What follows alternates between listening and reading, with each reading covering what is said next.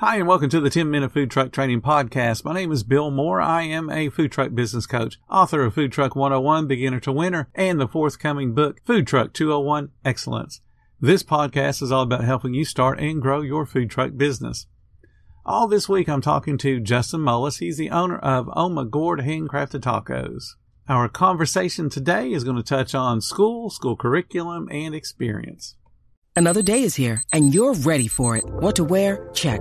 Breakfast, lunch, and dinner? Check. Planning for what's next and how to save for it? That's where Bank of America can help. For your financial to-dos, Bank of America has experts ready to help get you closer to your goals. Get started at one of our local financial centers or 24-7 in our mobile banking app.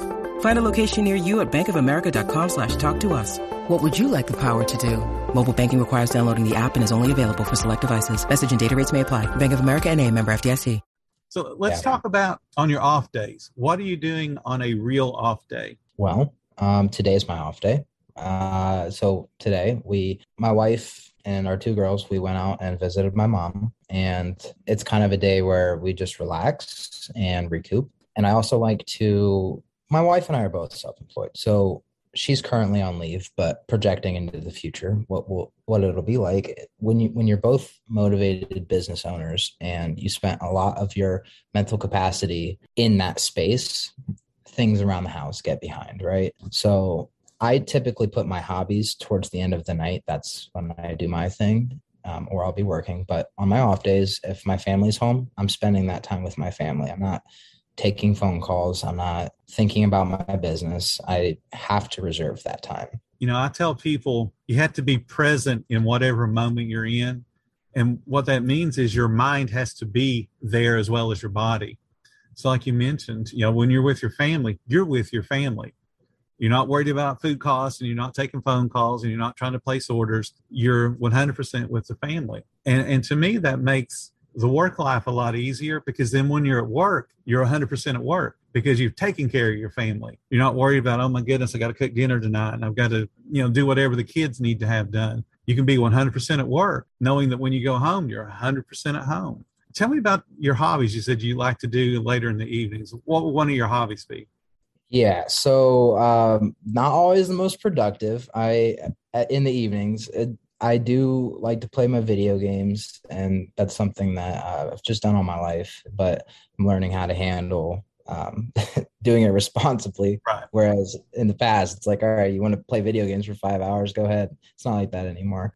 Basically, I, I will uh, take over parental duty since my wife is home all day. I will let her go up and get a few hours of un- uninterrupted sleep before the baby wakes up again, inevitably. But um, when I do have time for my hobbies, I am a basketball fanatic, so you, you, can catch me out on the basketball court usually once or twice a week. Yeah. Um, lately, though, and this is just this is just something that uh, if, if you're kind of following this path, if you're if you're wanting to be an entrepreneur and you're wanting to be a food truck owner, you just have to accept that your hobbies are important. They are, and they they do require like you do require space for those. However, you're gonna have to give because maybe on like a Tuesday night when I would normally play basketball or uh, play video games. Like now I got, I have work to do and I already worked yep. and I still have work to do. And, and that's just how it is. And you have to be okay with that.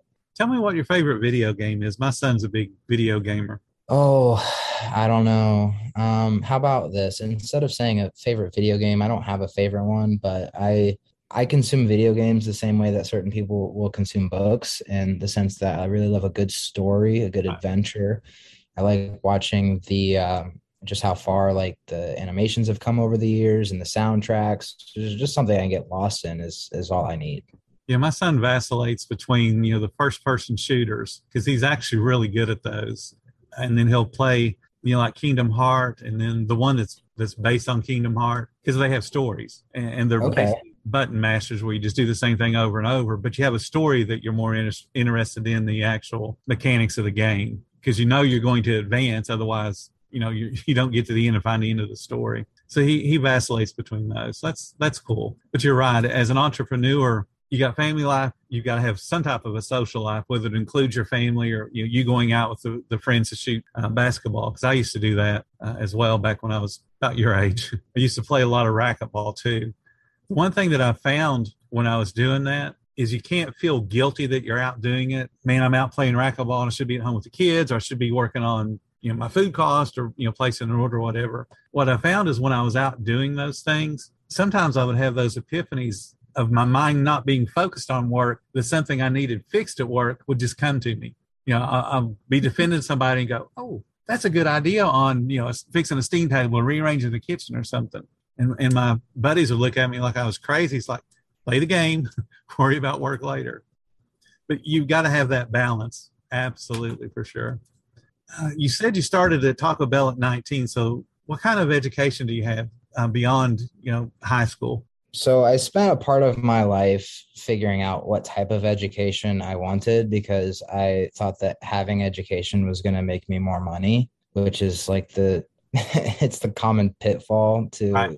college, which some people do it right, some people do it wrong. I don't know where I lay with it, but I went to school for exercise science. Uh, I was originally going to be a math teacher because I wanted to coach football. I played football in high school. And I just decided that the curriculum was getting a little too advanced for me and it was going over my head. So I switched gears, got into the health field. And I eventually decided to stop going to college and I was just working full time for a couple of years. After a few years, I ended up in a factory job. Was like, all right, listen, I cannot do this. I'm halfway through college. Like, I need to go finish. So I went and finished. I went to Akron University. So if anyone's listening and they're from Akron, that's awesome. Mm-hmm. And I got my degree in exercise science and I don't use it, but I did take a lot of really great life lessons from it. And I think that it helped build a lot of character and leadership.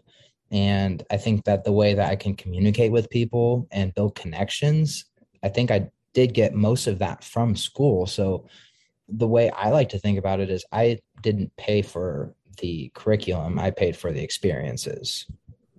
That's a good attitude to have you know, when I went to school a long time ago, I wanted to be an architect. That was what I wanted to be. I loved doing drafting and architecture and the design and all that. And, you know, got a degree in it, but it was really boring. Once you got to the actual work part of it and saw what you had to do in an office, man, this is boring. You know, and when you're the new kid on the block, they put you down at the the lower end of the totem pole. So you're not actually designing anything you're tracing stuff. And this was back before we had, you know, computer assisted drafting. You were doing stuff on, you know, paper and ink. So you're the one doing all the tracing for all the blueprints. It's like, I don't want to do this. You know, now it's just copy and paste. But, you know, back then you physically had to trace it out. And that's what got me into um, food because I was working in a restaurant at the time and the restaurant was growing. So I was like, oh, I have much more fun here. So this is where I'm going to be. Can I ask you a question? Yeah, of course you talk about that restaurant and how it was growing at that time and um, i'd like to i'd like to kind of expand upon that a little bit and kind of get to know a little bit more about that. I am in the position where we are expected to grow significantly over the next year or so and um, based off of like your experiences i want to be able for to, for my employees i always told them listen, this is going to be huge at some point. I don't know exactly where we're going or like the direction yet, but I will soon. And you being a part of our team now, there are going to be a lot of opportunities for you in the future. Wow. So you talk about how this restaurant was growing and I'm just kind of curious to know like what did they do for you to to make you like it?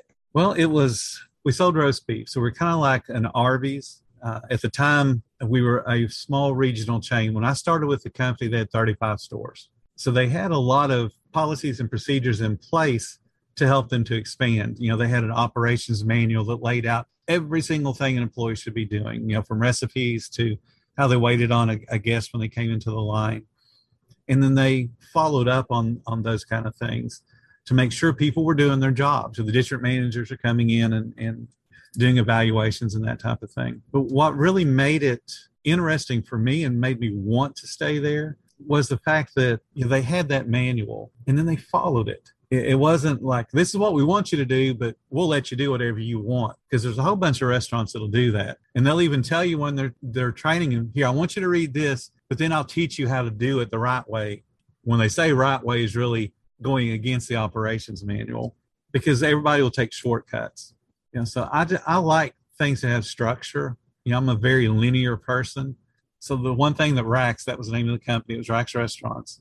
They had a plan to grow laid out and it made sense. And when they started growing and building stores, back then there was a whole bunch of, of property in all the cities. So you're talking about uh, your particular town growing. There's probably some uh, revitalization of older buildings and you know bringing them back to life and maybe redoing the downtown. Back then, for us, it was a matter of we're expanding the town. We're going out to the places where nothing's been built. You know, so we're the first restaurant on this end of town. We're the, uh, you know, in some cases, the second restaurant. They started in Columbus, Ohio. Oh, yeah. There's not, there's not many of them left. The joke back then was we were the test kitchen for Wendy's because anything that we did, because we were again a small chain that did well, Wendy's would just pick up and do it. Like we started baked potatoes a full year before Wendy's did. And this oh wow! The uh, early '80s. We had a salad bar in our dining room uh, about four years before Wendy's put in their first salad bars in their dining rooms. You know, we did the hot bar like five years before Wendy's converted their salad bar into a hot bar, and they had the big super bar that was down the one side of a Wendy's.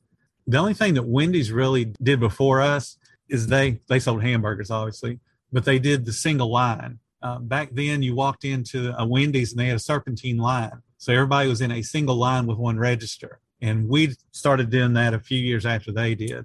Because what that does for you is it gets everybody focused on taking care of the orders one at a time. You can't get snowed over. And they set up full restaurants. We had a full restaurant for the front line. We had a full restaurant for the drive through. And then if you know one or the other line had a big order, they would help each other. And I liked the same things that you talked about, the teamwork and the camaraderie. And then just the fact that they recognize good people. And it wasn't, you know, hey, I think you could do a good job. And if you keep doing know, these 38 things on this list, we might give you a promotion it was, hey, you're doing so awesome. Here's a promotion. We're going to move you to this store if you're interested, and we're going to pay you this amount of money. You know, it was a little bit more difficult than that, but that's what it amounted to. So, like I said, they just treated me right. They didn't do anything ever that made me go, I just don't want to work here. They just, and it, it was that way all the way up and down the chain. You know, the president of the company and from Columbus, Ohio would drive down to, uh, I lived in Ashland, Kentucky. So he would mm-hmm. drive down and, you know, come visit the stores. And you know, it's pretty cool when you're an employee that the president of the company knows who you are because you've been there so long and you know talking to you i just liked it i just i just did and, and it's just stuck with me a sense of urgency is something all food service people should know tomorrow justin talks about his own sense of urgency Thank you guys so much for listening to the 10 Minute Food Truck Training Podcast. If you're finding all the information helpful to your business, please become a monthly supporter of the podcast. Just hit the support button or follow the link in the description. Every little bit does help keep us going. Join our Facebook group. It's called Food Truck Training. We have a whole bunch of awesome members at all different levels, from just starting new beginners to decades old veterans. They all have your back when it comes to answering your food truck questions. And again, thank you so much for listening. Come back tomorrow because you know I got plenty more to say when it comes to helping you and your food truck business grow.